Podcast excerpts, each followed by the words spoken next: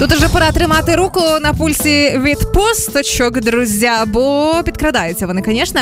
І стало відомо приблизно скільки коштує цього року відпочити конкретно в Одесі. І якщо полистати соцмережі наші з вами, то видно, що українці починають, як і традиційно кожного року, е, трохи нервувати за рахунок цін. Отож, що пропонує Одеса? А, В першу чергу орендувати житло не біля моря можна там гривень за 400 за добу, а в пік відпусток до тисячі. Ну, то есть, опять-таки, это зависит от того, какое жилье. Потому Да. что, например, э, если мы берем какой-нибудь гостиничный номер, хороший, в центре Одессы, в историческом центре, то он будет стоить около 1200. Да. Але якщо ми беремо, наприклад, готель на пляжі, то віддаємо за нього 1800 за добу в середньому.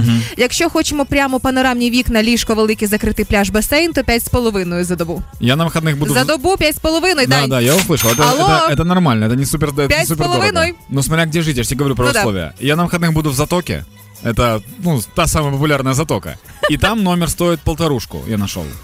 А що стосується харчування, якщо в Одесі можна поснідати в середньому за 120 гривень, обід близько 300, вечеря 400. Даня, відкривай калькулятор, хочу розуміти, в скільки мені обійдеться семиденний відпочинок в Одесі. Давай. Ну давай візьмемо. Я ж збирала цілий рік на відпустку. Да. 1800 за добу помнож на 7, щоб я розуміла Да, проживання хорошо. на тиждень. 12600. Хорошо. Е, 120 гривень за с- це збережи. Да. Е, 120, 300 і 400. Це в А, ты- середньому ты так день. считаешь? Да, це в середньому день е, харчування. Так, это э, ш- что, что, что произошло еще раз? Данечка, 120, скажи. 12600 – це чисто проживання. Ми розібралися. Теперь 120 Теперь- плюс 300 плюс Да, 400. 400. Это 820 в день. Умножаем на 7. Получает 5740 плюс э, 12600. 18340 неделя. Скільки це, якщо я ніде не розважаюся, тільки в готелі і їм. Да, ну ты как ешь, Юля, алло. Ты ешь три раза, ну нифига себе. Я- 20 тисяч це без розваг. А, за ці гроші реально можна катнути за кордон. Навіть я дивлюся наш улюблений сайт, де ми постійно моніторимо ціни.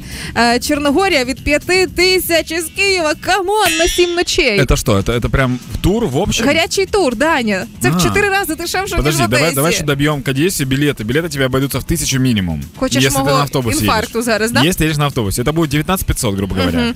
Э, Черногория 5 тысяч уже с отелем совсем? Да, з перельотом навіть. А ты, ты просто не учитываешь звезды, ты не учитываешь э, Даня, комфорт. Почекай, ти не враховуєш, що ми лишаємося в Україні, а це ми летимо бачити світ.